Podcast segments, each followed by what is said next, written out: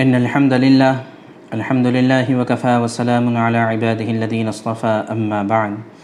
محترم سامعین و ناظرین، السلام علیکم ورحمۃ اللہ وبرکاتہ. آج کے درس میں ہم سورہ یوسف کا خلاصہ سمجھنے کی کوشش کریں گے۔ مکہ مکرمہ میں یہ صورت نازل ہوئی ہے۔ نزول کے اعتبار سے، ترتیب کے اعتبار سے یہ بارہویں نمبر کی صورت ہے اور نزول کے اعتبار سے ترپن نمبر کی یہ صورت ہے۔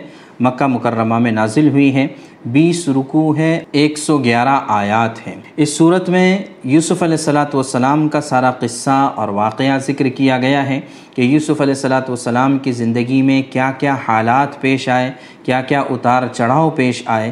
اور پھر جو ہے، یوسف علیہ السلاۃ والسلام نبیوں کے خاندان میں پیدا ہونے کے باوجود کیسے غلام بنے اور پھر غلامی سے بادشاہت تک کا سفر اور پھر اس کے بعد دوبارہ اپنے والدین سے ملاقات، یہ پوری یوسف علیہ السلاۃ والسلام کی زندگی کو اللہ تبارک تعالیٰ نے اس صورت میں بیان فرمایا ہے۔ اس صورت کے نازل ہونے کا سبب یہ علماء نے لکھا ہے کہ ایک مرتبہ حود نے مشرقین مکہ کے ذریعے سے یہ سوال کیا اللہ کے نبی صلی اللہ علیہ وسلم سے کہ یہ بتائیے کہ بنو اسرائیل فلسطین جو ان کا اصل مقام اور ملک تھا، وہاں سے مصر کیسے چلے گئے تھے؟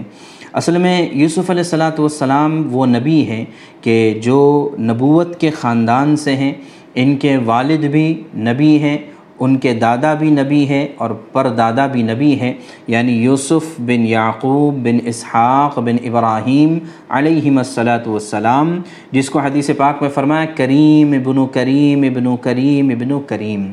شرافت کے تین درجات کو یہ اپنے اندر سمیٹے ہوئے تھے۔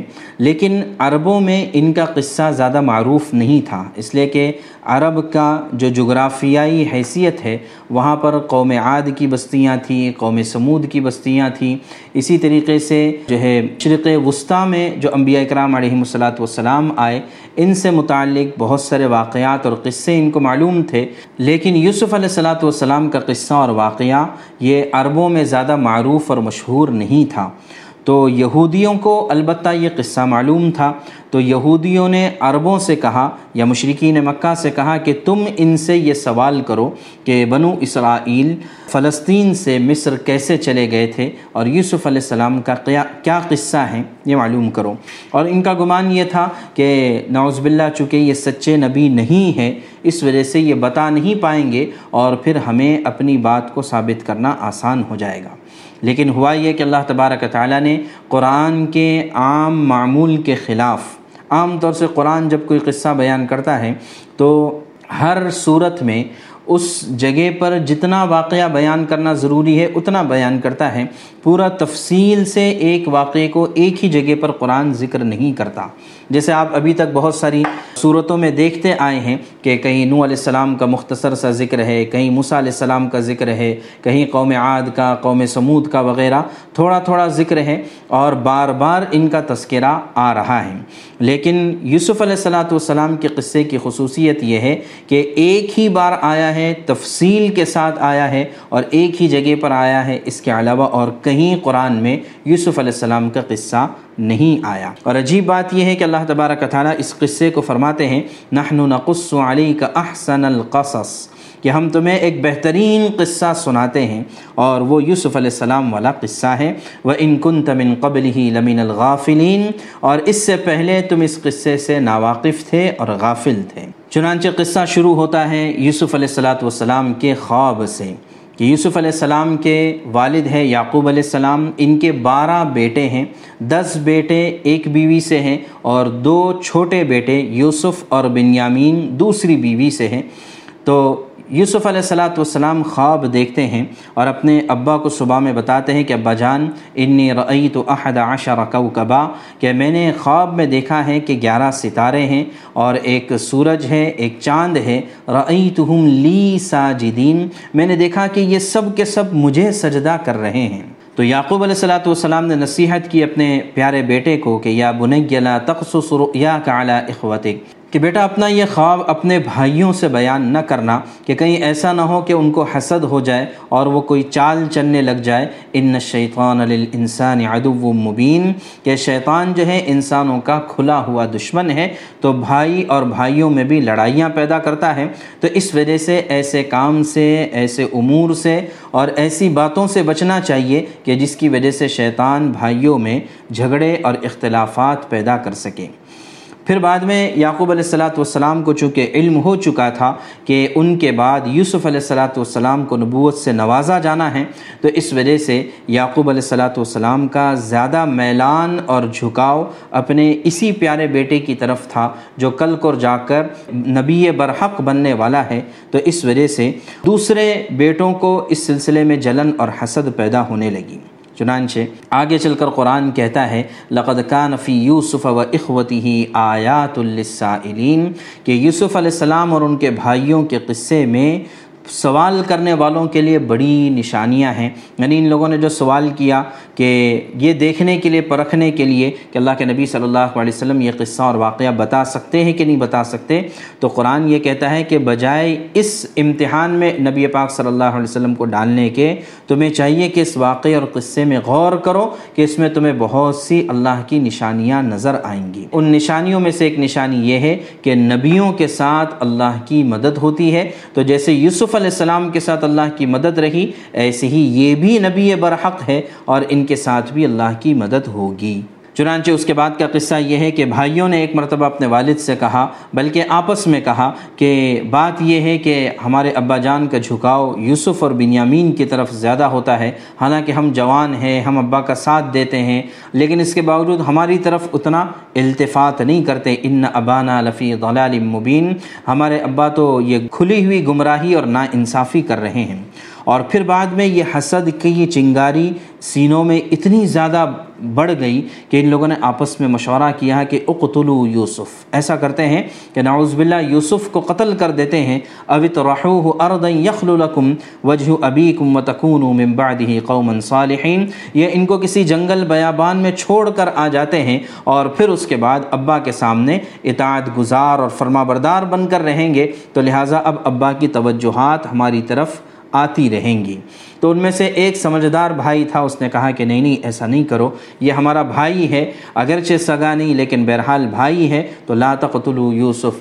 یوسف کا قتل نہ کرو، البتہ ان کو کسی سوکھے کنویں میں ڈال دو اور وہاں سے جو بھی قافلہ گزرے گا، تو ظاہر ہے کہ وہ پانی نکالنے کے لیے کنویں میں ڈول ڈالے گا اور دیکھے گا، تو اس سے خود بخود جو ہے ان کو پتہ چلے گا کہ اندر کوئی بچہ ہے، وہ ان کو نکال کر کہیں نہ کہیں لے کر جائیں گے۔ یعنی مقصد یہ ہے کہ اپنے والد سے اپنے بھائی کو دور کر دو یہ ان کی پلاننگ ہوئی تھی۔ چنانچہ یہ ابا کے چنانچہ یہ والد کے حضور میں پہنچے اور کہا کہ لا تمنا علی یوسف و انا لہو لناصحون۔ ابا جان، کیا بات ہے کہ آپ یوسف کے سلسلے میں ہم پر بھروسہ نہیں کرتے؟ حالانکہ ہم تو اس کے خیر خواہ ہیں۔ ایسا کریں کہ کل ہمارے ساتھ ان کو بھیج دیجیے، ہم جو ہے جنگل میں جانے والے ہیں اور پکنک کے لیے جائیں گے اور ہم اس کی حفاظت بھی کریں گے۔ تو یعقوب علیہ السلاۃ والسلام نے کہا، مجھے ڈر ہے، کہیں ایسا نہ ہو تم کھیل کود میں مشغول رہو اور جنگل میں کوئی بھیڑیا آ جائے۔ اور یوسف کو چھوٹا ہونے کی وجہ سے کھا لے اور جو ہے نقصان پہنچا دے اور تم کو پتہ نہ چلے۔ تو انہوں نے کہا کہ ابا جان کیسی بات کہہ رہے ہیں کہ اگر بھیڑیا آ گیا تو کیا ہم کافی نہیں ہیں؟ اس کا مقابلہ کرنے کے لیے ہم تو مقابلہ کریں گے اور اپنے بھائی کے ساتھ کچھ بھی الٹا سیدھا نہیں ہونے دیں گے۔ چنانچہ یعقوب علیہ السلاۃ والسلام نے بیٹوں پر بھروسہ کیا اور جو ہے یوسف علیہ السلام کو ساتھ میں بھیج دیا۔ جب وہ جنگل میں چلے گئے، انہوں نے لے جا کر یوسف علیہ السلام کو ایک کنویں میں ڈال دیا۔ آج بھی اردن میں وہ کنواں موجود ہے اور بہت سارے زیارت کرنے والے لوگ اس کی زیارت کرتے ہیں۔ بڑا ہی گہرا اور بہت ہی ڈیپ کنواں ہیں۔ وہاں پر پتہ نہیں ان لوگوں نے کتنے پتھر دل تھے کہ انہوں نے اپنے چھوٹے سے بھائی کو اس کنویں میں ڈال دیا۔ اب جو ہے اللہ تبارک تعالیٰ نے یوسف علیہ السلام کو یہ وحی کی و اوحینہ علیہ لتنب انہم بمرحم حاضہ وہم لا یشعرون کہ ایک وقت آئے گا جب تم ان سے جتلاؤ گے کہ انہوں نے یہ کام کیا تھا اور اس وقت انہیں پتہ بھی نہ ہوگا کہ تم کون ہو۔ یعنی اللہ تبارک تعالیٰ نے یوسف علیہ السلام کو تسلی دے دی اور یہ کہا کہ تمہارا کچھ بھی نقصان نہیں ہوگا، تم انشاءاللہ اس مصیبت سے نکالے جاؤ گے اب وہاں پر یوسف علیہ السلام کو کنویں میں ڈال دیا اور رات کے وقت یہ روتے ہوئے اپنے والد کے پاس آئے اور وہی سارا قصہ بیان کیا کہ ہم تو کھیل کود میں مشغول تھے اور یوسف کو ہم نے اپنے سامان کے پاس رکھا تھا اور وہاں پر بھیڑیا آ گیا اور اس نے کھا لیا۔ اور ہم کو یہ بھی پتہ ہے کہ آپ ہماری بات پر یقین نہیں کریں گے، اگرچہ ہم سچ بول رہے ہوں۔ یعنی اس طرح کی تعبیر اختیار کی کہ یعقوب علیہ السلاۃ والسلام یقین کرنے پر مجبور ہو گئے، لیکن پھر بھی یقین نہیں کیا۔ اور پھر جو ہے، انہوں نے بطور دلیل کے یوسف علیہ السلام کی قمیص پیش کی۔ اور یہ کہا کہ دیکھو، اس قمیص کے اوپر خون لگا ہوا ہے۔ یہ دلیل ہے کہ بھیڑیے نے آ کر کھایا تھا۔ تو یعقوب علیہ السلام نے کہا، قال، بل سولت لکم انفسکم امرا، کہ تم نے ایک بات گڑھ لی ہے اور یہ حقیقت نہیں ہو سکتی۔ اور حدیث پاک میں آتا ہے کہ یعقوب علیہ السلام نے کہا کہ وہ کیسا عقلمند بھیڑیا تھا، جس نے یوسف کو تو کھا لیا، لیکن اس کی قمیص کو سلامت رکھا۔ قمیص کہیں سے بھی پھٹی ہوئی نہیں ہے، صرف خون کے دھبے اس پر لگے ہوئے ہیں۔ کہا کہ ایسا کون سا عقلمند بھیڑیا تھا؟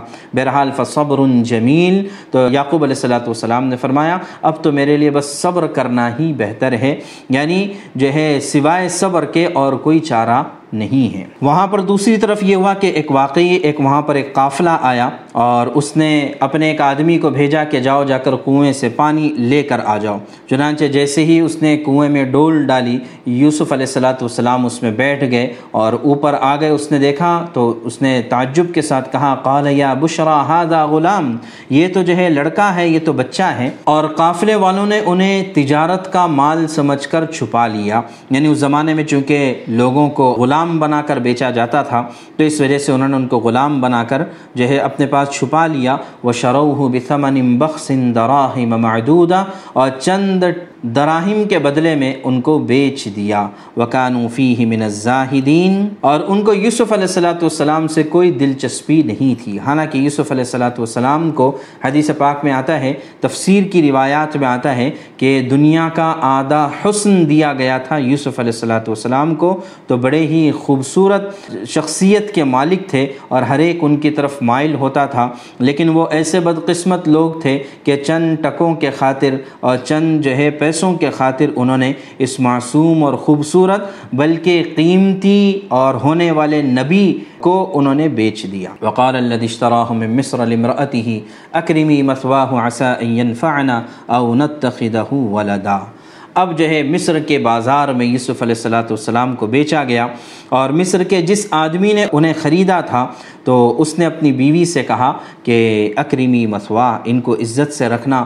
اور مجھے ایسا لگتا ہے کہ یہ بچہ ہم کو بعد میں چل کر فائدہ دے گا اور ممکن ہے کہ ہم اس کو اپنا بیٹا بنا لیں گے۔ اسی کے درمیان ایک قصہ یہ بھی ہوا کہ جس بھائی نے یہ رائے دی تھی کہ ان کو قتل نہیں کرنا چاہیے، بلکہ کنویں میں ڈال دینا چاہیے، تو وہ روزانہ خبر گیری کرنے کے لیے آتے تھے اور کچھ کھانے پینے کا سامان یوسف علیہ السلام کو کنویں میں دے دیا کرتے تھے۔ تیسرے دن جب دیکھا کہ قافلہ ان کو لے کر چلا گیا تو جو ہے بھائیوں نے اس قافلے کا تعاقب کیا اور جو ہے اس قافلے کو بتایا کہ یہ ہمارا غلام ہے، تم چاہو تو اس کو لے جا سکتے ہو، صرف ہمیں چند پیسے دے دو۔ چنانچہ چند پیسے لے کر یہ واپس آ گئے اور وہ قافلہ یوسف علیہ السلام کو مصر لے کر چلا گیا۔ اور جس نے یوسف علیہ السلاۃ والسلام کو خریدا تھا، وہ کوئی عام آدمی نہیں بلکہ عزیز مصر تھا اور مصر کا وزیر خزانہ تھا، فائنانس منسٹر تھا اس نے جو ہے یوسف علیہ السلام کو خریدا اور اپنی بیوی سے کہا کہ اس کو ہم اپنا بیٹا بنا سکتے ہیں، یہ ہم کو فائدہ پہنچا سکتا ہے۔ اور بیوی کا نام روایات میں زلیخا آتا ہے۔ تو اللہ تبارک تعالیٰ فرماتے کہ اسی طرح ہم نے یوسف علیہ السلاۃ والسلام کے قدم جما لیے تاکہ انہیں باتوں کا صحیح مطلب نکالنا آ جائے۔ یعنی اس کو ولی من تعویل الاحادیث کا ایک مطلب علماء نے لکھا ہے کہ اللہ تعالیٰ نے ان کو نبوت کے ساتھ ساتھ خوابوں کی تعبیر کا بھی علم دیا۔ اور اللہ تعالیٰ اپنے کاموں پر پوری طرح سے قابو رکھتے ہیں، لیکن بہت سارے لوگ اس چیز کی حقیقت کو نہیں جانتے۔ اب یہاں پر ایک عجیب واقعہ پیش آتا ہے کہ یوسف علیہ السلاۃ والسلام اسی گھر میں پروان چڑھتے ہیں عزیز مصر کے گھر میں اور ہوتا یہ ہے کہ جب یوسف علیہ السلاۃ والسلام اپنی بھرپور جوانی کو پہنچتے ہیں تو ہم نے انہیں حکمت عطا فرمائی، علم عطا فرمایا یعنی اللہ تبارک تعالیٰ نے ان کو نبوت عطا فرمائی اور جس گھر میں جس عورت کے پاس وہ رہتے تھے، اس نے ان کو ورغلانے کی کوشش کی یعنی اپنی طرف مائل کرنا چاہا۔ یعنی اشارہ اس بات کی طرف ہے کہ جس جس گھر میں رہتے تھے، اسی گھر کی خاتون نے ان کو اپنی طرف مائل کرنا چاہا۔ اشارہ اس بات کی طرف ہے، اگر یوسف علیہ السلاۃ والسلام چاہتے تو کوئی بھی اس گناہ پر واقف نہیں ہو سکتا تھا۔ لیکن ہوا یہ کہ اللہ تبارک تعالیٰ نے یوسف علیہ السلاۃ والسلام کو تقوی اور پرہیزگاری عطا فرمائی تھی۔ اور جوانی کا اصل کردار تو یہی ہے کہ آدمی اپنی جوانی کو گناہوں سے بچا دے، یہ اصل چیز ہے۔ چنانچہ قرآن یہ کہتا ہے کہ اس نے ورغلانی کی کوشش کی، وغلقت الابواب، اور جو ہے اس نے سارے دروازے بند کر دیے، وقالت حی تلک اور یوسف علیہ السلام کو اپنی طرف مائل کرنا چاہا۔ تو یوسف علیہ السلام نے کہا، قال معاذ اللہ، انہو ربی احسن مثوائی، کہ میں اللہ کی پناہ چاہتا ہوں، یہ تو میرا آقا ہے یعنی جس نے مجھے اس گھر میں رکھا ہے، یہ میرا آقا ہے اور اس نے مجھے اچھی طرح سے رکھا ہے، میں اس کے گھر والوں کے ساتھ خیانت نہیں کر سکتا۔ كذلك لنصرف عنه السوء والفحشاء۔ فرماتے ہیں کہ اللہ تبارک تعالیٰ، کہ جیسے ہی آدمی گناہوں سے بچنا چاہے تو اللہ تبارک تعالیٰ بھی اس کے لیے بچنا آسان کر دیتے ہیں۔ اور اللہ تبارک تعالیٰ فرماتے ہیں کہ اگر یوسف علیہ السلاۃ والسلام اپنے رب کی نشانی نہ دیکھتے تو وہ بھی مائل ہو جاتے۔ مطلب یہ ہے کہ بشری تقاضوں کی وجہ سے وہ مائل ہو سکتے تھے، لیکن اللہ تبارک تعالیٰ کی برہان اور اللہ کی نشانی انہوں نے دیکھ لی تھی۔ اس وجہ سے وہ اس گناہ کی طرف مائل نہ ہو سکے۔ اور ان من عبادنا المخلصین، اور وہ ہمارے خالص بندوں میں سے تھے۔ وسطبق الباب وقدت قمیص اب ہوا یہ کہ کہ وہ دونوں کے دونوں، یوسف علیہ السلاۃ والسلام وہاں سے بھاگے اور جو ہے دروازے کی طرف پہنچے اور پیچھے سے زلیخا نے ان کا قمیص پکڑ کر کھینچا، جس کی وجہ سے قمیص پھٹ گیا اور جیسے ہی دروازے پر پہنچے، دروازہ کھلا اور سامنے وہ آقا، وزیر خزانہ، عزیز مصر، وہ خود سامنے موجود تھے۔ تو اب جو ہے، عورت نے اپنی بات پلٹ دی اور کہا، ما جزا امن اراد باہلک سوءا الا ان یسجن او عذاب علیم کہ جو تمہارے گھر والوں کے ساتھ برا ارادہ کرے، اس کو سوائے جیل میں ڈالنے کے یا سخت سزا دینے کے اور کوئی جو ہے، اس کو سزا نہیں دینی چاہیے۔ تو یوسف علیہ السلاۃ والسلام نے کہا کہ آقا، میں نے تو کچھ نہیں کیا، یہ مجھے ورغلانا چاہ رہی تھی۔ وہ شہید شاہد من اہلیہ چنانچہ اب گویا کہ انصاف بیٹھ گیا کہ کس کا گناہ ہے اور کس نے عزیز مصر کی گھر والی کے ساتھ برا ارادہ کیا تھا۔ چنانچہ جب انصاف بیٹھا تو زلیخا کے خاندان ہی کا ایک شخص کھڑا ہوا اور اس نے کہا کہ دیکھیے، اس میں انصاف کرنا بہت آسان ہے۔ یہ دیکھا جائے کہ یوسف علیہ السلام کا کرتا کہاں سے پھٹا ہے۔ اگر سامنے کی طرف سے پھٹا ہوا ہے، تو اس کا مطلب یوسف علیہ السلام کی غلطی ہے اور جو ہے، یہ سچ کہہ رہی ہے، عورت سچ کہہ رہی ہے۔ اور اگر پیچھے کی طرف سے پھٹا ہوا ہے، تو اس کا مطلب یہ ہے کہ عورت جھوٹی ہے اور یوسف علیہ السلاۃ والسلام سچ کہہ رہے ہیں۔ اس لیے کہ یہ بالکل واضح چیز تھی، اگر یوسف علیہ السلام نوز باللہ اپنی طرف سے زیادتی کرتے، تو سامنے سے گریبان اور سامنے سے دامن پھٹ جاتا۔ اور عورت اگر جو ہے، منع کرتی تو ایسے ہی ہوتا۔ لیکن ہوا یہاں پر یہ تھا کہ عورت پیچھے تھی، یوسف علیہ السلام وہاں سے بھاگ رہے تھے، تو پیچھے سے ہی دامن کو پھٹنا تھا۔ تو جب یوسف علیہ السلام کے دامن کو دیکھا گیا تو پیچھے سے پھٹا ہوا تھا۔ قال انہو من قید کنہ تو صاف طور پر شوہر نے بھی کہہ دیا کہ یہ تم عورتوں کی مکاری ہے۔ واقعی عورتوں کی مکاری بڑی سخت ہوتی ہے۔ ان قید کن عظیم۔ اور پھر جو ہے، عزیز مصر نے یوسف علیہ السلام سے کہا، یوسف، تم اس بات کا کچھ خیال نہ کرو۔ اور اے عورت، تو اپنے گناہ کی معافی مانگ لے اپنی بیوی سے کہا وسطری لدمبک ان کی کنت من الخاطئین. تیری ہی غلطی ہے۔ تو بہرحال یہ معاملہ یہاں پر ختم ہو گیا۔ لیکن حقیقت میں یہیں پر ختم نہیں ہوا۔ اب جو ہے عزیز مصر کی بیوی یعنی اس کا معاشرے میں ایک بہت بڑا مقام تھا۔ تو اب معاشرے میں اس کے بارے میں چیمی گوئیاں ہونے لگی کہ یہ کیسی عورت ہے کہ اپنے گھر کے غلام کے ساتھ یہ بری حرکتیں کرنا چاہ رہی تھی، ورغلانا چاہ رہی تھی۔ اس لیے کہ اس زمانے میں معاشرہ بڑا پاک تھا۔ تھا۔ پاکیزہ زندگی لوگ گزارتے تھے، تو لہٰذا اس طرح کی بے حیائی عام نہیں تھی کہ آدمی اپنے گھر میں ہی اور کسی اجنبی کے ساتھ اپنا منہ کالا کرے، اس طرح سے نہیں ہوا کرتا تھا۔ تو اب جو ہے پورے شہر میں یہ چیمی گوئیاں ہونے لگی۔ تو جب جو ہے عزیز مصر کی بیوی کو پتہ چلا کہ یہ ایسا ایسا میرے بارے میں کہہ رہی ہیں، تو اس وقت جو ہے اس نے یہ کہا کہ ایسا کرتے ہیں کہ ان کو بھی میں بتا دیتی ہوں کہ کیا اصل بات تھی۔ چنانچہ ایک اور چال اس نے یہ چلی کہ ارسلت الیہن، ان سب کو کھانے پر، دعوت پر بلایا وہ اعتدت لہن متکا اور ان کے لیے نشستوں کا انتظام کیا کہ آرام سے بیٹھیں یہ وہ آتت کل واحدت منہن سکینہ، اور ہر ایک کے ہاتھ میں چاقو اور چھری دے دی یعنی پھل وغیرہ کاٹنے کے لیے، اور بغیر بولے ان عورتوں کو بتائے بغیر یوسف علیہ السلاۃ والسلام کو مجبور کیا کہ وہ ان کے سامنے آ جائے۔ وقالت خرج علیہن، کہ ذرا باہر نکل کر آ جاؤ۔ تو جب ان عورتوں نے یوسف علیہ السلاۃ والسلام کے حسن کو دیکھا، تو انہیں حیرت انگیز حد تک جو ہے حسین پایا، خوبصورت پایا اور ان کے حسن سے مبہوت ہو کر گویا کہ اپنے ہاتھوں کو ہی کاٹ لیا اور یہ کہا کہ یہ شخص انسان ہو ہی نہیں سکتا ہے۔ وقل نحاش اللہ ماہذا بشرا انہذا اللہ ملک کریم یہ تو کوئی فرشتہ ہے جو انسانی شکل میں آ گیا ہے۔ تو اب جو ہے زلیخا نے کہا، قالت فذلکن الذی لمتننی فی یہ وہی غلام ہے، یہ وہی شخص ہے جس کے بارے میں تم مجھے ملامت کر رہی تھی کہ میں اس کی طرف مائل ہو گئی۔ آج تمہارا حال یہ ہے کہ تم نے اسے ایک جھلک دیکھ کر اپنی انگلیاں کاٹ دی اور تمہیں پتہ بھی نہیں چلا۔ تو اس پر زلیخا نے کہا کہ دیکھو، یہ وہی ہے جس کے بارے میں تم مجھے ملامت کیا کرتے تھے کہ تم نے ایک جھلک اس کو دیکھا تو اپنی انگلیاں کاٹ دی اور یہ تو جو ہے، ہمارے گھر میں رہتا ہے۔ تو لہٰذا میرا اس کی طرف میلان ایک فطری چیز ہو سکتی ہے۔ تو اپنے آپ سے گویا کہ اس نے گناہ کو یا اپنے آپ پر جو لگا ہوا الزام ہے اس کو دور کرنے کی کوشش کی۔ البتہ یہ بھی یہ کہا کہ اگر آئندہ بھی اگر یہ میری بات کو نہیں سنے گا تو پھر اسے قید ہی میں جانا پڑے گا۔ تو یوسف علیہ السلاۃ والسلام نے اس وقت اللہ تعالیٰ سے دعا کی کہ رب السجن احب الی مما یدعوننی الی۔ اے بار تعالیٰ، مجھے جیل جانا پسند ہے اس گناہ کے مقابلے میں جس کی طرف یہ مجھے بلا رہی ہے۔ چنانچہ اللہ تبارک تعالیٰ نے بھی ان کی دعا کو قبول کر لیا اور یہ فیصلہ ہوا کہ یہ جیل میں چلے جائیں، چنانچہ جو ہے یوسف علیہ السلاۃ والسلام کو جیل میں ڈال دیا گیا۔ اب یہاں پر ایک نئی زندگی شروع ہوتی ہے کہ جیل میں ہر طرح کے لوگ ہوتے ہیں، لیکن یوسف علیہ السلاۃ والسلام جیل میں رہتے ہوئے بھی اپنے اخلاق سے، اپنے کردار سے انہوں نے تمام قیدیوں کا دل جیت لیا تھا۔ چنانچہ یوسف علیہ السلاۃ والسلام انہیں دین کی دعوت بھی دیتے تھے اور ساتھ ساتھ میں ان کی خدمت کرتے تھے، ان کے دلوں کو جیت لیتے تھے۔ تو ایک واقعہ یہ پیش آیا کہ دو جوان یوسف علیہ السلام کے پاس جیل میں آئے اور کہا کہ دونوں نے اپنا اپنا خواب پیش کیا کہ ہم دونوں نے ایک خواب دیکھا ہے، آپ اس کی تعبیر ہمیں بتائیں۔ انا نراک من المحسنین۔ ہم تمہیں احسان کرنے والوں میں سے پا رہے ہیں کہ یہ خواب ہمیں بہت پریشان کر رہا ہے اور سمجھ میں نہیں آ رہا ہے، تو آپ ہماری رہبری کریں۔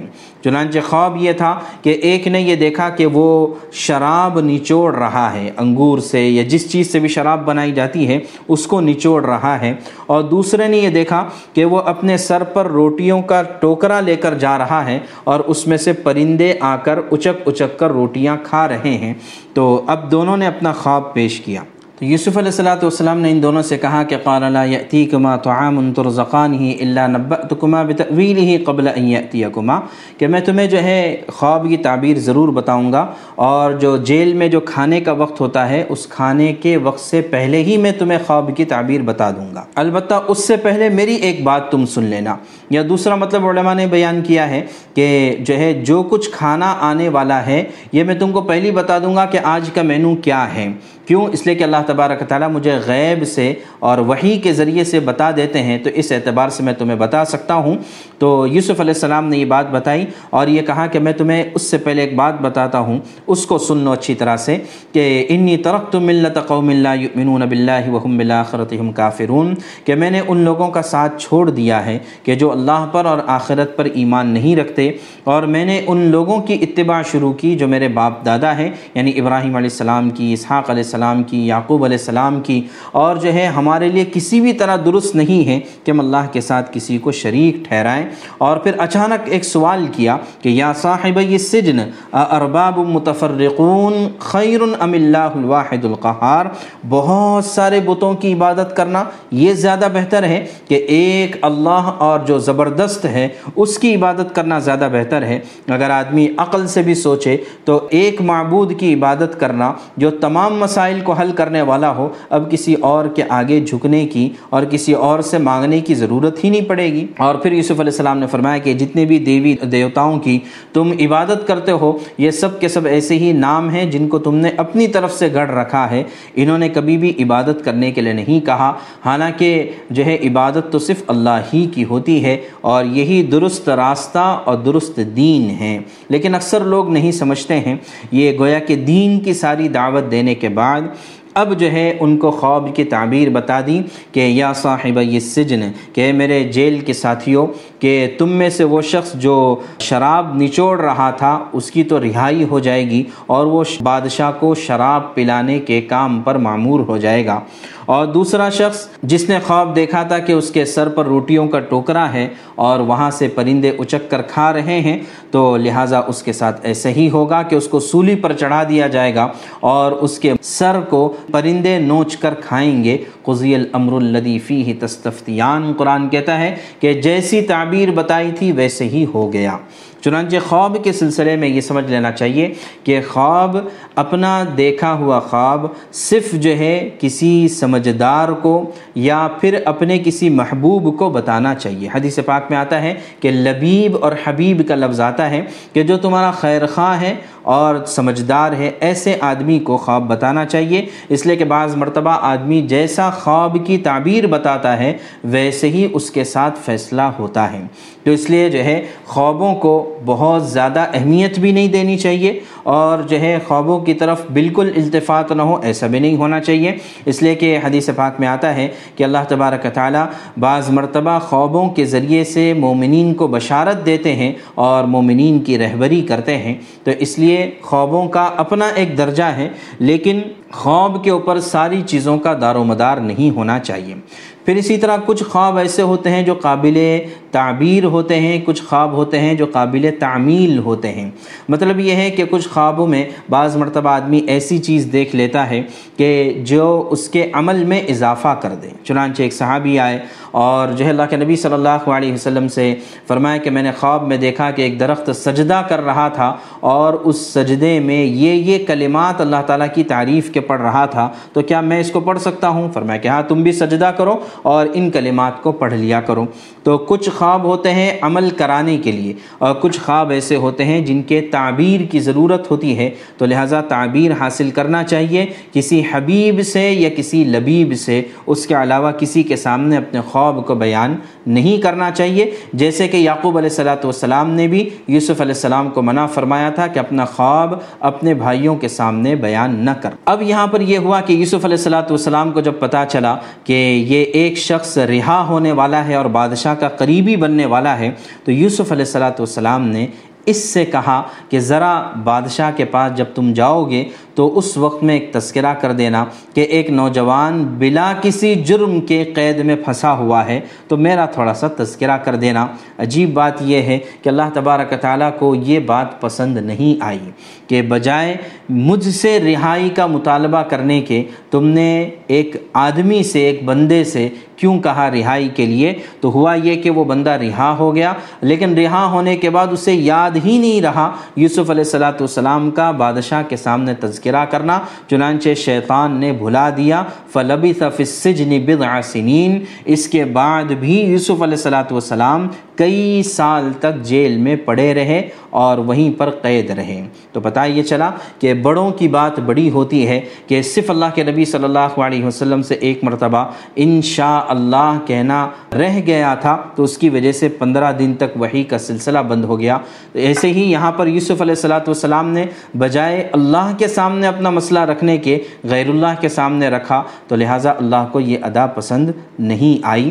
تو ایسے ہی اللہ کا معاملہ ہوتا ہے، اپنے خاص بندوں کے ساتھ۔ کئی سال گزرنے کے بعد ایک اور مسئلہ پیش آتا ہے کہ بادشاہ کو اب ایک خواب نظر آتا ہے اور وہ خواب بار بار نظر آتا ہے۔ بادشاہ اپنے درباریوں کے سامنے کہتا ہے کہ میں یہ دیکھتا ہوں کہ سات موٹی تازی گائیں ہیں جنہیں سات دبلی پتلی گائیں کھا رہی ہیں۔ نیز سات خوشے ہرے بھرے ہیں اور سات ہیں جو بالکل سوکھے ہیں۔ تو سمجھ میں نہیں آ رہا ہے کہ اس کی تعبیر کیا ہے۔ تو اے درباریوں، مجھے اس کی تعبیر بتاؤ۔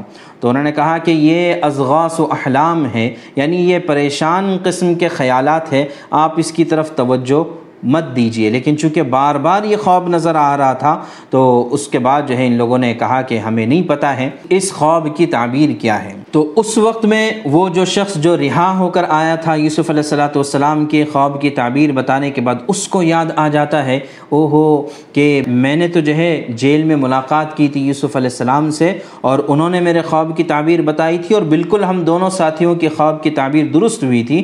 تو اس نے پھر جو ہے یوسف علیہ السلاۃ والسلام سے کہا یوسف ایوہ صدیق کہ اے یوسف، چنانچہ اس نے قید خانے میں پہنچ کر کہا، اے یوسف، اے وہ شخص جس کی ہر بات سچی ہوتی ہے، تم ہمیں اس خواب کا مطلب بتاؤ جو بادشاہ نے دیکھا ہے کہ سات موٹی تازی گائیں ہیں جنہیں دبلی سات گائیں کھا رہی ہے اور سات ہرے بھرے خوشے ہیں اور سات خوشے سوکھے ہیں۔ تو جو ہے، تم ہمیں اس کی تعبیر بتاؤ۔ تو یوسف علیہ السلاۃ والسلام نے اس کی تعبیر بتائی تو خواب کی تعبیر یوسف علیہ السلاۃ والسلام نے یہ بتلائی کہ ایک جو ہے بہت ہی بھیانک قحط سالی آنے والی ہے اور سات سال تک جو ہے تم غلہ اگا سکتے ہو اور پھر اس کے بعد جو ہے قحط سالی آنے والی ہے تو اس موقع پر تم کو یہ چاہیے کہ جو فصل اگے گی اس کو ان کی بالیوں میں ہی رہنے دو البتہ جتنا غلے کی ضرورت ہے کھانے پینے کے لیے اس کو صرف اپنے پاس نکال لو اور پھر اس کے بعد جو ہے تم پر سات سال ایسے آئیں گے جو بڑے سخت ہوں گے اور جو کچھ تم نے ذخیرہ کیا ہوگا ان سات سالوں کے واسطے جمع کر کے رکھا ہوگا، اس کو تم سب کھا جاؤ گے۔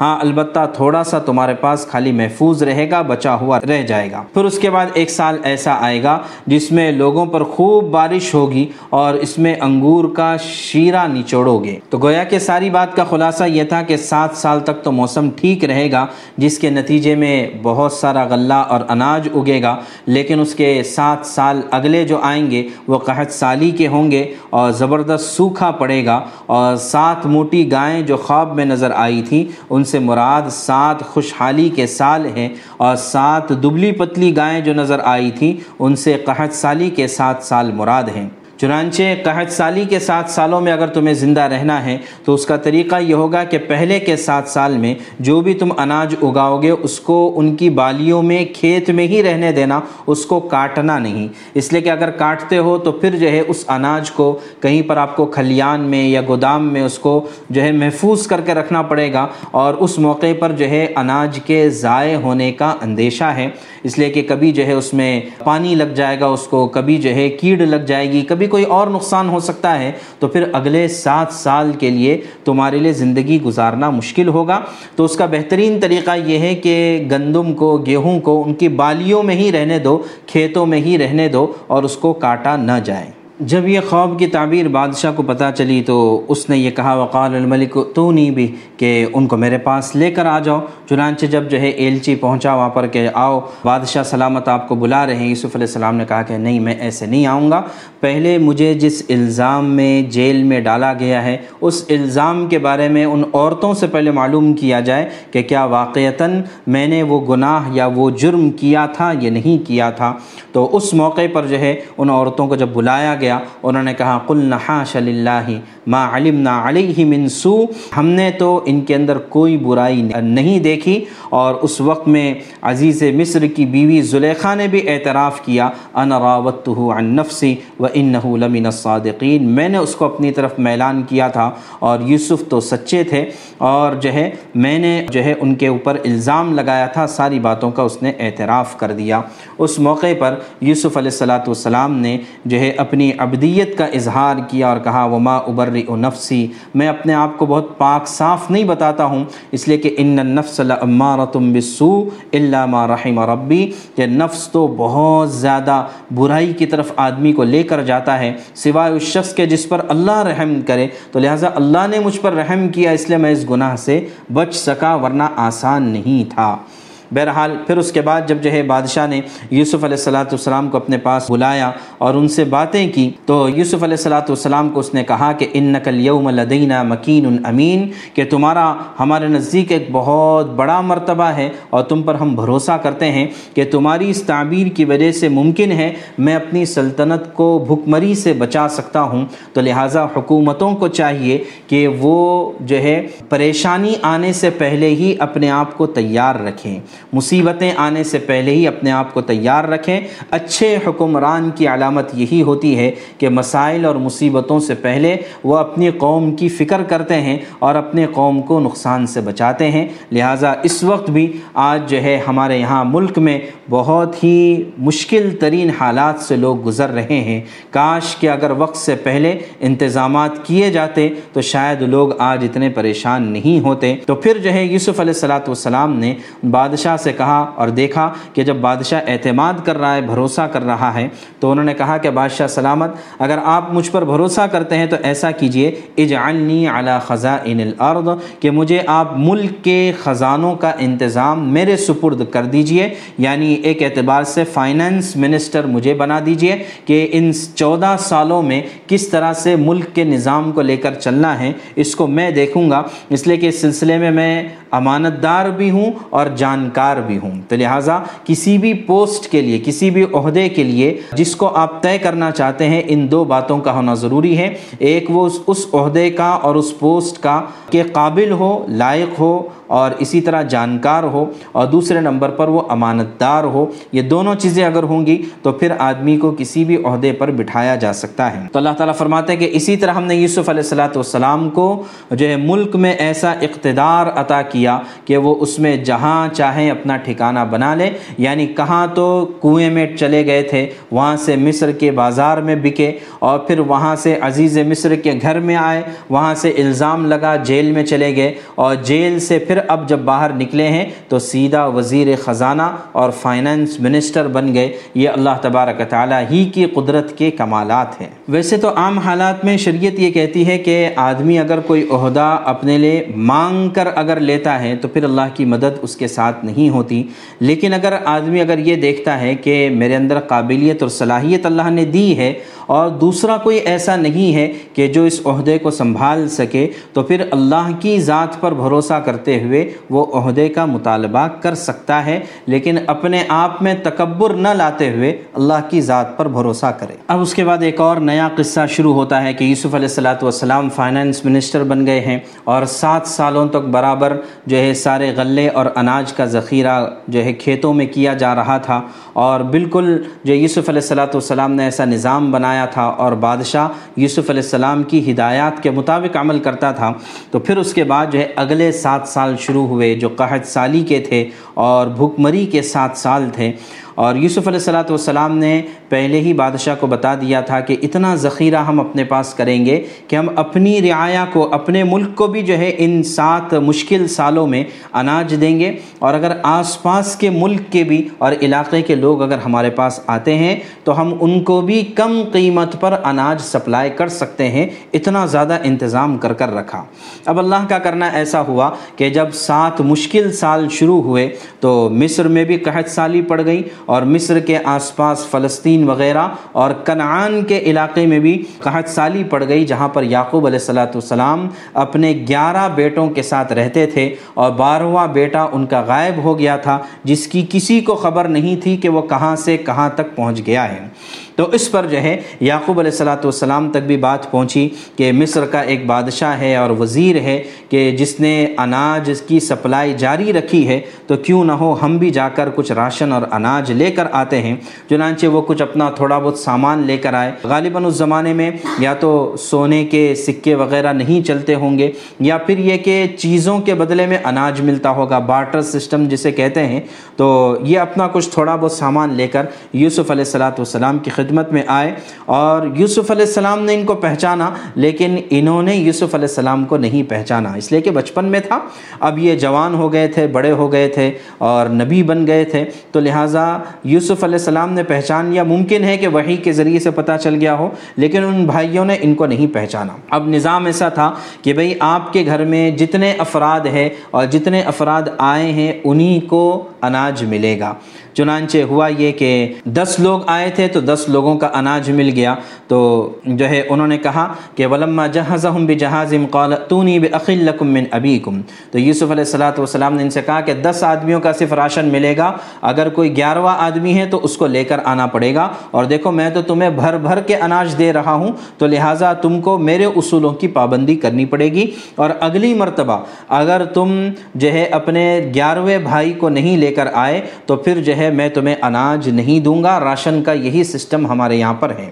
چنانچہ علماء نے یہ بھی لکھا ہے کہ دنیا میں راشن کا بہترین سسٹم اگر کسی نے بنایا ہے تو وہ یوسف علیہ السلاۃ والسلام نے بنایا تھا۔ اب ہوا یہ کہ جب وہ واپس جانے لگے تو یوسف علیہ السلاۃ والسلام نے وہ جو خادم تھے، جو اناج بھر کر دے رہے تھے ان لوگوں کو، تو ان سے یوسف علیہ السلام نے کہا کہ یہ جو تھوڑا بہت سامان، چمڑے وغیرہ اس طرح کی کچھ چیزیں لے کر آئے تھے جن کے بدلے میں اناج لینا تھا، یہ سامان بھی ان کو واپس کر دو۔ اس لیے کہ وہ اپنے گھر والوں کے ساتھ احسان کرنا چاہتے تھے۔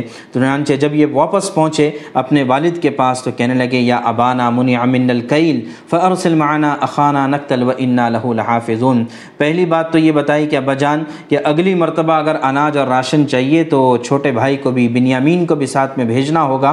ورنہ تو جو ہے وہ وزیر صاحب نے کہہ دیا ہے کہ راشن نہیں ملے گا۔ تو یعقوب علیہ السلام کو پھر وہ پرانی باتیں یاد آئی اور انہوں نے کہا کہ اس سے پہلے بھی تم نے اپنے ایک بھائی کے بارے میں ایسی ساری باتیں کہی تھیں وہ بھائی غائب ہو گیا، آج تک نہیں ملا ہے۔ پھر اسی بات باتوں کے درمیان انہوں نے اپنا جب سامان کھولا تو دیکھا سامان میں اناج بھی ہے اور وہ سامان جو ہم نے دیا تھا بدلے کے طور پر وہ بھی واپس آ گیا ہے۔ تو انہوں نے کہا کہ دیکھو ابا جان، یہ اتنے اچھے وزیر ہے، تو اس وجہ سے آپ کو جو ہے چھوٹے بھائی کو اگلی مرتبہ ساتھ میں بھیجنا پڑے گا۔ اس کے بعد یعقوب علیہ السلام والسلام نے کہا کہ بیٹو، ایسا تم لوگ گیارہ کے گیارہ بیٹے ایک ساتھ اگر مصر میں داخل ہوگے تو سب کی نظر تم پر پڑے گی۔ کہیں ایسا نہ ہو کہ میرے بچوں کو اور نظر لگ جائے۔ تو اس لیے تم سب الگ الگ دروازوں سے داخل ہونا تاکہ پتہ نہ چلے کہ بھئی ایک ہی باپ کے، یہ ایک ہی خاندان کے اتنے سارے لوگ آئے ہیں۔ ویسے تو اللہ ہی کے ذات پر بھروسہ کرنا چاہیے۔ چنانچہ وہ لوگ اپنے والد کے کہنے کے مطابق الگ الگ دروازوں سے داخل ہو گئے اور پھر وہاں پر پہنچنے کے بعد ایک دوسرا قصہ پیش آیا۔ اس کے بعد قصہ یہ پیش آیا کہ جب یہ گیارہ بھائی یوسف علیہ السلاۃ والسلام کے پاس پہنچے تو یوسف علیہ السلام نے ان کے لیے ٹھہرنے کا انتظام کرایا اور ایک کمرے میں دو بھائیوں کے رکنے کا انتظام کیا۔ تو اس طرح دس بھائی پانچ کمروں میں ٹھہر گئے۔ ایک آخری اپنے بھائی بنیامین جو بچ گئے تھے، ان کو اپنے ساتھ رکا لیا اور ان سے کہا کہ قال انی انا اخو کا فلا تبت اس بما کانوا یعملون اور ان کے سامنے ظاہر کیا کہ میں یوسف ہوں اور اپنے بھائیوں سے اس بات کا اظہار نہ کرنا۔ پھر اس کے بعد جب جو ہے ان کا سامان ان کو واپس دیا جانے لگا تو یوسف علیہ السلام نے ایک تدبیر یہ کی کہ بھائی کے سامان میں اپنا ایک پیالہ ڈال دیا۔ یعنی بادشاہ کا وزیر کا ایک پیالہ بھائی کے سامان میں ڈال دیا اور پھر اس کے بعد یہ لوگ تیاری کر کر قافلہ روانہ ہونے لگا۔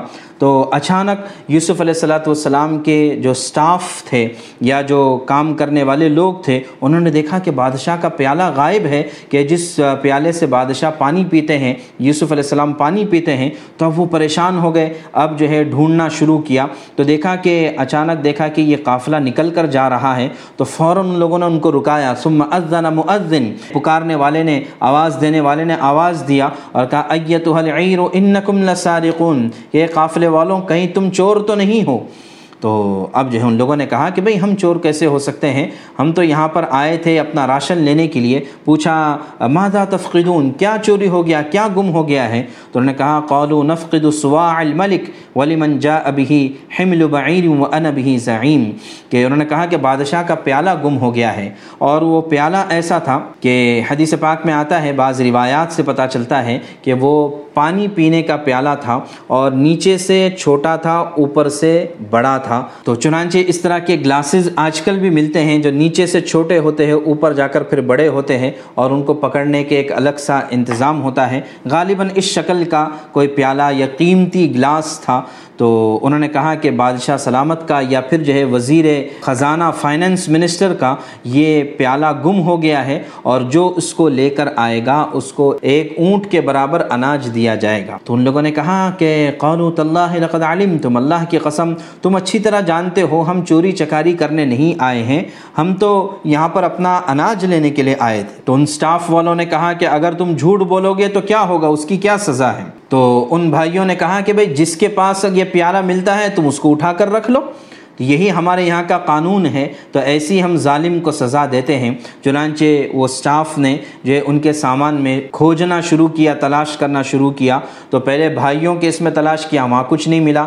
پھر جو ہے بنیامین کے اس میں تلاش کیا تو وہاں سے پیالہ نکل گیا تو کذالک کدنا یوسف اللہ تعالیٰ فرماتے ہیں کہ ہم نے اس طرح سے یوسف علیہ السلاۃ السلام کے لیے چال چلی اور پھر ہوا یہ کہ انہی کے کہنے کے مطابق بھائی جس کے پاس پیالہ ملے وہ اگر چور ہے تو اس کو اٹھا کر رکھ لو تو اب جو ہے جب بنیامین کا نام آیا تو ان لوگوں نے پھر ایک اور عجیب بات کہہ دی قولو ان یسرق فقد سرق اخ له من قبل اگر بنیامین نے چوری کیا ہے تو اس سے پہلے اس کا جو بھائی تھا اس نے بھی چوری کی ہوئی تھی۔ یعنی یوسف علیہ السلاۃ والسلام پر گویا کہ ایک طرح سے الزام لگایا کہ اس کا جو بھائی پہلے تھا اس نے بھی چوری۔ اب ان بھائیوں نے یوسف علیہ السلاۃ والسلام پر جو چوری کا الزام لگایا، اس کے پیچھے بھی ایک قصہ ہے کہ یوسف علیہ السلاۃ والسلام کی والدہ کا بچپن ہی میں انتقال ہو گیا تھا۔ تو ان کی پھوپھی تھی، حضرت یعقوب علیہ السلام کی بہن۔ تو انہوں نے جو ہے یوسف علیہ السلام کو پالا تھا۔ پھر یوسف علیہ السلام تھوڑے سے بڑے ہو گئے تو یعقوب علیہ السلام نے چاہا کہ میں ان کو اپنے پاس بلا لوں۔ تو ان کی پھوپھی نے اسی طرح کی ایک چال چلی تھی اور یہ کہا تھا کہ جو ہے ان کا جو کمر بند ہوتا ہے، وہ کمر بند سونے کا تھا اور وہ یوسف علیہ السلام کے سامان میں انہوں نے رکھ دیا تھا اور پھر اب انہوں نے یہ اعلان کیا، یہ شور مچایا کہ میرا کمر بند غائب ہو گیا ہے، گم ہو گیا ہے اور پھر جب تلاش کیا گیا تو یوسف علیہ السلام کے سامان میں مل گیا۔ تو کنعان کا اصول اور قانون یہی تھا کہ چور کو جس کی چوری کی جاتی ہے اس کے حوالے کیا جاتا ہے۔ تو اس معنی کر یوسف علیہ السلام کو دوبارہ ان کی پھوپھی کے پاس ہی رکھ دیا گیا تھا۔ پھر جب پھوپھی کا انتقال ہوا تو پھر یوسف علیہ السلام یعقوب علیہ السلام کے پاس آئے تھے۔ تو بظاہر جو ہے، یوسف علیہ السلام پر بچپن میں بھی چوری کا الزام لگا تھا۔ اس واقعے کی طرف ان لوگوں نے گویا کہ اشارہ کیا۔ لیکن یوسف علیہ السلاۃ والسلام نے جیسے ہی بھائیوں نے یہ بات کہی تو اپنے چہرے پر کسی بھی طرح کے آثار ظاہر نہیں کیے، ورنہ ان کو پتہ چل جاتا کہ یہ یوسف ہے۔ تو پھر یوسف علیہ السلاۃ والسلام السلام نے چپکے سے دل میں کہا کہ تم تو اس معاملے کو کہیں زیادہ برے ہو۔ یعنی جو ہے، یوسف علیہ السلام نے اگر چوری کی تھی تو اپنی جگہ پر ہے، لیکن تم نے تو ان کو مارنے کی کوشش کی، ان کو کنویں میں ڈال دیا اور ان کو بیچ دیا تھا سگے بھائی کو۔ وہ تو اور زیادہ تم نے برا کیا تھا۔ واللہ اعلم بما تصفون۔ اور اللہ تعالیٰ ساری چیزوں کو جاننے والے ہیں۔ بہرحال یہ الزام تراشیاں ہو گئی اب اس کے بعد ان کا احساس ہوا کہ بھئی اب ابا کو کیا منہ دکھائیں گے؟ اس سے پہلے ایک بھائی کو لے کر آئے تھے، اس کو بھی ہم نے کھو دیا۔ اب دوسرے بھائی کو لے کر آئے، اس کو بھی ہم نے کھو دیا۔ تو آ کر جو ہے یوسف علیہ السلام سے درخواست کی کہ یا ایوہ العزیز، ان لہو ابن شیخن کبیرہ ہمارے ایک جو ہے بوڑھے والد ہے کہ کہیں ایسا نہ ہو کہ اس ہمارے چھوٹے بھائی کو آپ رکھ رہے ہیں، تو ہمارے والد کو جو ہے تکلیف پہنچے گی۔ آپ ایسا کیجیے کہ ہم میں سے کسی کو رکھ لیجیے اور ہمارے چھوٹے بھائی کو چھوڑ دیجیے۔ تو یوسف علیہ السلام نے کہا کہ اللہ کی پناہ کہ جس کے پاس میرا سامان ملا ہے میں اس کو چھوڑ کر کسی اور کو اپنے پاس رکھوں؟ ایسا نہیں ہو سکتا ہے۔ تو فلم مستی اسو من خلصو نجی یا جب یوسف علیہ السلام سے یہ مایوس ہو گئے، تو الگ ہو کر چپکے چپکے مشورہ کرنے لگے کہ ان سب میں جو بڑا تھا، اس نے کہا کہ بھئی، میں تو اب اپنے والد سے کسی بھی طرح سے منہ نہیں دکھا سکتا ہوں کہ علم تعلم ان اباکم قد اخذ علیکم موثقا من اللہ، کہ تمہارے والد نے تو جو ہے تم سے وعدہ لیا تھا کہ تم یوسف علیہ السلام جیسی حرکت دوبارہ نہیں کرو گے۔ تو اس لیے اب میں تو جو ہے والد کا سامنا نہیں کر سکتا ہوں، لہٰذا اس وقت تک میں یہاں سے نہیں ہٹوں گا جب تک کہ میرے والد مجھے اجازت نہیں دیں گے یا اللہ میرے حق میں کوئی فیصلہ نہ کر دے۔ چنانچہ تم جاؤ اور اپنے والد کے پاس جا کر ان سے کہو کہ ابا جان، آپ کے بیٹے نے چوری کی تھی اور اس چوری کے الزام میں ان کو پکڑا گیا تھا۔ ہمیں اس کے علاوہ اور کچھ نہیں پتہ ہے اور ہمارے پاس اس سلسلے میں کوئی گواہ نہیں ہے۔ البتہ بستی کے جو لوگ ہمارے ساتھ تھے، آپ ان سے بھی پوچھ لیجیے، وہ قافلے میں ہمارے ساتھ تھے، وہ آپ کو سچی اور حقیقی بات بتا دیں گے۔ چنانچہ جب یہ بھائی یعقوب علیہ السلاۃ والسلام کے پاس پہنچ گئے اور ان کو سارا قصہ سنایا تو یعقوب علیہ السلاۃ والسلام یہ سن کر وہ غمگین ہو گئے اور انہوں نے کہا کہ نہیں، بلکہ تمہارے دلوں نے اپنی طرف سے ایک بات بنا لی ہے۔ نہیں کہ اس میں کچھ اور مسئلہ ہے، بس میرا کام تو صبر کرنا ہے۔ چنانچہ انہوں نے صبر کیا اور کہا کہ اللہ تبارک تعالیٰ ہی ان سب کو دوبارہ میرے پاس لے کر آئیں گے۔ ایک تو یوسف علیہ السلام بچپن میں غائب ہو گئے، پھر بنیامین چوری کے الزام میں پکڑے گئے اور پھر ایک بڑا بھائی جس نے کہا کہ میں یہاں سے نہیں ہٹوں گا، تو اس طرح سے تین بیٹے یعقوب علیہ السلام کے ان سے جدا ہو گئے تھے۔ پھر جو ہے یعقوب علیہ السلاۃ والسلام تنہائیوں میں یوسف علیہ السلام کو جو ہے یاد کیا کرتے تھے اور اتنا روتے تھے، اتنا روتے تھے کہ دونوں آنکھیں یعقوب علیہ السلام کی صدمے کی وجہ سے اور رونے کی وجہ سے سفید پڑ گئی تھی اور دل ہی دل میں گھٹن پیدا ہو گئی تھی۔ تو جو ہے ان کے بیٹوں نے یہ بات بھی کہی کہ ابا جان، آپ کب تک یوسف کو یاد کرتے رہیں گے؟ یا تو جو ہے اس کی وجہ سے آپ خود جو ہے اپنے آپ کو ہلاکت میں ڈھال دیں گے۔ تو یعقوب علیہ السلاۃ والسلام نے کہا کہ میں اپنے رنج اور غم کو اور اپنی فریاد کو صرف اللہ ہی کے بارگاہ میں رکھتا ہوں کہ اللہ کے بارے میں میں جانتا ہوں جو تم نہیں جانتے یعنی اللہ ہی کی ذات پر مجھے پورا پورا بھروسہ ہے۔ پھر یعقوب علیہ السلاۃ والسلام نے اپنے بیٹوں سے کہا کہ بیٹو، جاؤ، اللہ کی رحمت سے مایوس نہیں ہونا چاہیے، نا امید نہیں ہونا چاہیے۔ اس لیے کہ اللہ کی رحمت سے وہی لوگ مایوس ہوتے ہیں کہ جو اللہ کا انکار کرنے والے ہیں۔ چنانچہ تم لوگ دوبارہ مصر چلے جاؤ اور وہاں جا کر اپنی فریاد عزیز مصر کی خدمت میں رکھ دینا۔ اور بات یہ تھی کہ ان کے پاس ان کا اناج بھی ختم ہو گیا تھا، تو ویسے بھی اگلی مرتبہ راشن لانے کے لیے عزیز مصر کے پاس جانا ہی تھا۔ چنانچہ اب ان لوگوں کو بھی احساس ہو گیا تھا کہ واقعتاً ہم نے بہت ساری خطائیں کی ہیں اور بہت سارے گناہ کیے ہیں۔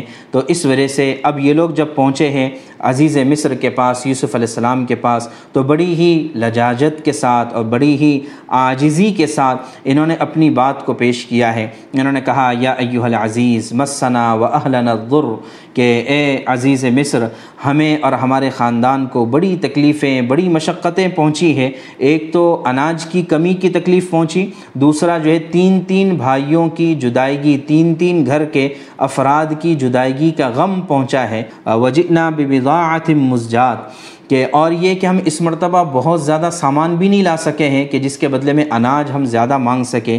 فعو فلن القیل لیکن ہم آپ سے درخواست کرتے ہیں کہ آپ ہمیں پورا پورا راشن دے دیجیے۔ و تصدق علینا اور ہم پر صدقہ کر دیجیے۔ یعنی یہ نبیوں کے اولاد ہے، نبیوں کا خاندان ہے۔ ظاہر ہے کہ ان کا جو ہے اخلاق کریمانہ، چاہے بظاہر یہ گناہوں میں مبتلا ہو گئے ہوں، لیکن اس کے باوجود بھی چونکہ نبوت کی تربیت تھی اور کسی نبی کے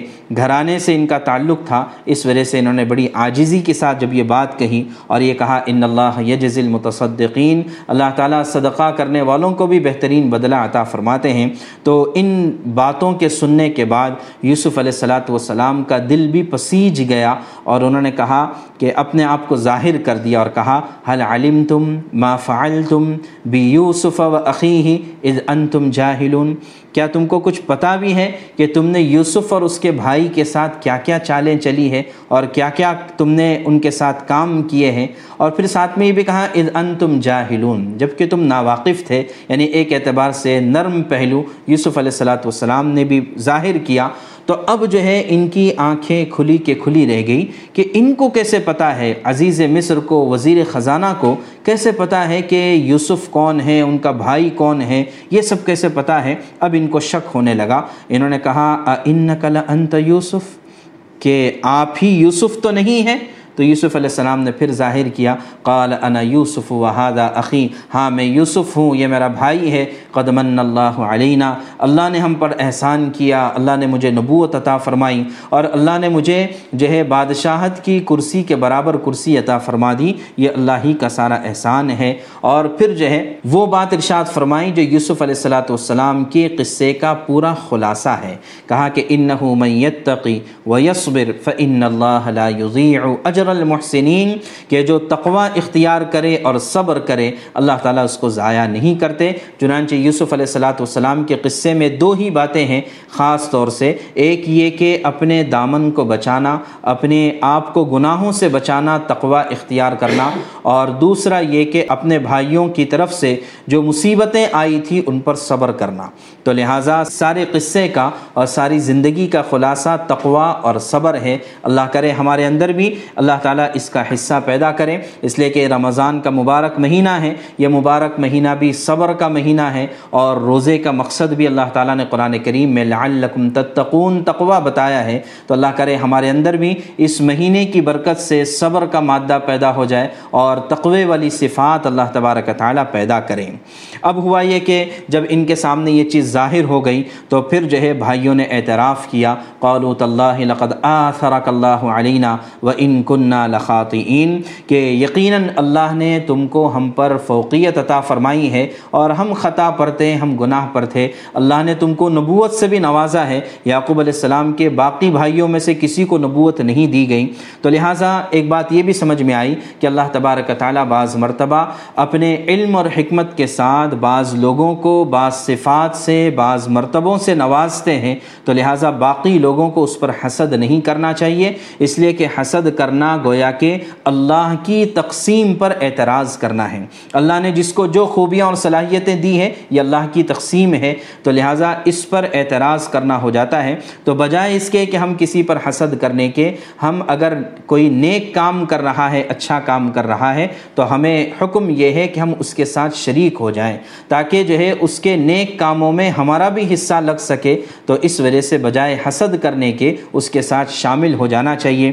یوسف علیہ السلاۃ والسلام نے بھی کہہ دیا، قال لا تثریب علیکم اليوم کہ آج کے دن تم پر کوئی ملامت نہیں ہے، یغفر اللہ لکم، اللہ بھی تم کو معاف کر دے، میں بھی تم کو معاف کرتا ہوں۔ اب بھائیوں کا معاملہ سارا کا سارا حل ہو گیا، لیکن بھائیوں نے ساری کیفیت بتائی کہ ابا جان کا کیا حال ہے، کہ آج تک تمہارے نام سے رو رہے ہیں اور روتے روتے آنکھیں سفید ہو چکی ہے تو یوسف علیہ السلاۃ والسلام نے اپنا قمیص اتار کر دیا اور کہا اذهبوا بقمیصی هذا میرا یہ قمیص لے کر جاؤ۔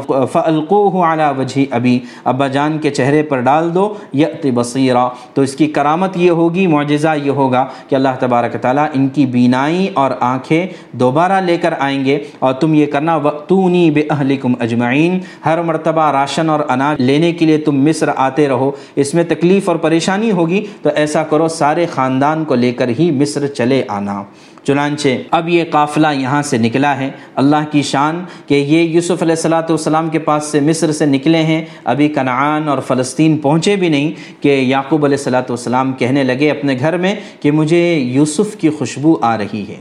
تو جو ہے گھر والوں نے کہا، آپ واقعی بڑھا گئے ہیں، آپ کو بڑھاپے کا اثر ہو رہا ہے۔ یوسف تو بچپن میں گم ہو گئے تھے، اب اس کی خوشبو آپ کو کہاں سے آ رہی ہے؟ اور یہ اللہ کا بھی نظام ہے کہ یوسف علیہ السلام تین دن تک کنان کے کنویں میں تھے، تب تو یوسف کی خوشبو اللہ نے نہیں سنگائی۔ اور ابھی مصر سے صرف کرتا نکلا ہے، تو وہ اللہ تبارک تعالیٰ نے خوشبو یہاں پر سنگا دی تھی۔ تو اللہ تعالیٰ کے کاموں میں ساری حکمتیں ہوتی ہے تو لہٰذا اللہ کا ہر کام حکمت سے سے بھرا ہوا ہوتا ہے۔ چاہے وہ بظاہر دکھنے میں ہمیں کیسا ہی جو ہے مشکل اور کیسا ہی جو ہے ناگوار کیوں نہ گزرے، چنانچہ اس وقت جب ہم ان حالات سے گزر رہے ہیں، یہ حالات بظاہر ناگواری کے حالات ہیں۔ بیماری سے لوگ پریشان ہیں، لیکن پتہ نہیں اللہ تبارک تعالیٰ نے اس میں کیا کیا حکمتیں پوشیدہ رکھی ہے اور اللہ تبارک تعالیٰ نے اس وبائی بیماری کی برکت سے کتنے جو ہے مسلمانوں کے اور اسلام کے دشمنوں کے پلانوں کو اللہ نے فیل کر دیا ہے۔ یہ اللہ اللہ ہی زیادہ بہتر جانتے ہیں۔ تو بہرحال، تو پھر جب جو ہے وہ کرتا پہنچا ہے، قمیص پہنچا ہے یعقوب علیہ السلام کے پاس اور ان کے چہرے پر جب رکھا تو ساری بینائی واپس لوٹ کر آئی۔ پھر سارا قصہ جب یعقوب علیہ السلام کو بتایا تو انہوں نے خود کہا علم اقلکم انی اعلم من اللہ ما لا تعلمون کیا میں تمہیں پہلے سے نہیں بولتا تھا کہ اللہ کی طرف سے مجھے وہ باتیں پتہ چلتی ہے جو تم نہیں جانتے؟ تو اب بیٹوں نے باپ کے سامنے بھی اعتراف کیا، وہاں بھائی کے سامنے اعتراف کیا، یہاں باپ کے سامنے اعتراف کیا، یا ابا نستغفر لنا ذنوبنا انا کنہ خاطئین۔ ابا جان، ہم جو ہے غلطی پر تھے، آپ ہمارے لیے استغفار کیجیے، آپ توبہ کیجیے۔ تو یعقوب علیہ السلام نے کہا کہ ہاں ضرور میں تمہارے لیے استغفار کروں گا۔ اور مفسرین نے لکھا ہے کہ اس سے مراد یہ تھا کہ میں تہجد کے وقت میں تمہارے لیے دعا کروں گا۔ چنانچہ تہجد کی دعا اللہ تعالیٰ قبول فرماتے ہیں۔ پھر اب یہ ہوا کہ سارا خاندان، پوری فیملی، یہ اب جو ہے مصر چلی گئی اور مصر میں داخل ہو گئی۔ اور وہاں پر جانے کے بعد جو ہے یوسف علیہ السلاۃ والسلام نے اپنے والدین کو، ابا کو اور جو ہے اپنی والدہ، ان کی حقیقی والدہ تو نہیں تھی، لیکن بہرحال جو ہے، ان کو اپنے پاس بلایا اور تخت کے پاس بٹھایا۔ اور جیسے ہی تخت کے پاس یہ لوگ بیٹھ گئے، تو سارے بھائیوں نے ان کے سامنے سجدہ کیا۔ تو اس زمانے میں یا تو یہ کہ اس شریعت میں سجدہ کرنا جائز تھا اس وجہ سے، یا یہ کہ سجدے سے مراد ہے جھکنا، جیسے کہ بادشاہوں کے سامنے تھوڑا سا جھکا جاتا تھا سلامی کے طور پر ممکن ہے کہ اس طرح کی سلامی ہو۔ تو جب جو ہے والدین بھی سلامی دے رہے ہیں اور گیارہ کے گیارہ بھائی بھی سلامی دے رہے ہیں، تو یوسف علیہ السلام نے کہا کہ ابا جان، مجھے یاد آ گیا کہ یہ میرے اس خواب کی تعبیر ہے جو میں نے بچپن میں دیکھا تھا کہ گیارہ ستارے اور ایک چاند اور ایک سورج مجھے سلامی دے رہا ہے، سجدہ کر رہا ہے۔ تو یہ اللہ تبارک تعالیٰ نے میرے اس خواب کو سچا کر دکھایا ہے۔ پھر یوسف علیہ السلاۃ والسلام نے جو اللہ تبارک تعالیٰ سے دعا کی کہ اللہ آپ آپ نے مجھے بادشاہت عطا فرمائی، آپ نے مجھے نبوت عطا فرمائی اور آپ ہی دنیا میں میرے ولی اور آخرت میں میرے ولی ہے اس ساری بادشاہت کا اور ساری چیزوں کا خلاصہ نہ دنیا کمانا ہے، بلکہ نبوت کے ذریعے سے لوگوں کو دعوت دینا ہے اور بادشاہت اور عہدے کے ذریعے سے لوگوں کی خدمت کرنا ہے۔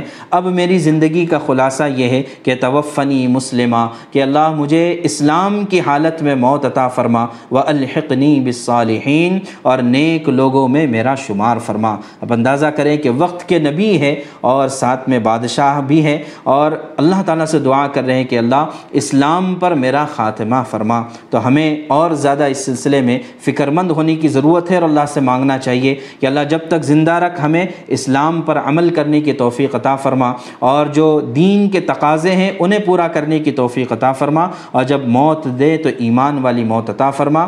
اس سارے قصے کے ذریعے سے فرمایا کہ ذالک من انباء الغیب نوحی ہی الیک، یہ پورا غیب میں تھا سارا قصہ، ہم نے تمہیں بتایا ہے، ورنہ کسی کو بھی اس قصے کی اتنی تفصیلات نہیں معلوم تھی۔ چنانچہ یہود کو بھی یہ ساری تفصیلات نہیں معلوم تھی۔ تو اللہ کے نبی صلی اللہ علیہ وسلم سے کہا جا رہا ہے، قل هذه سبیلی ادعو اللہ کہ قصے سے کہانی بتلانا مقصود نہیں، بلکہ دعوت دینا مقصود ہے کہ یہ میرا راستہ ہے، میں اللہ کی طرف لوگوں کو بلاتا ہوں، پوری بصیرت کے ساتھ، میرا بھی یہی کام ہے، میری اتباع کرنے والوں کا بھی یہی کام ہے اور اللہ کی ذات تمام چیزوں سے پاک ہے اور جو ہے میں اللہ کے ساتھ کسی کو شریک نہیں کرتا۔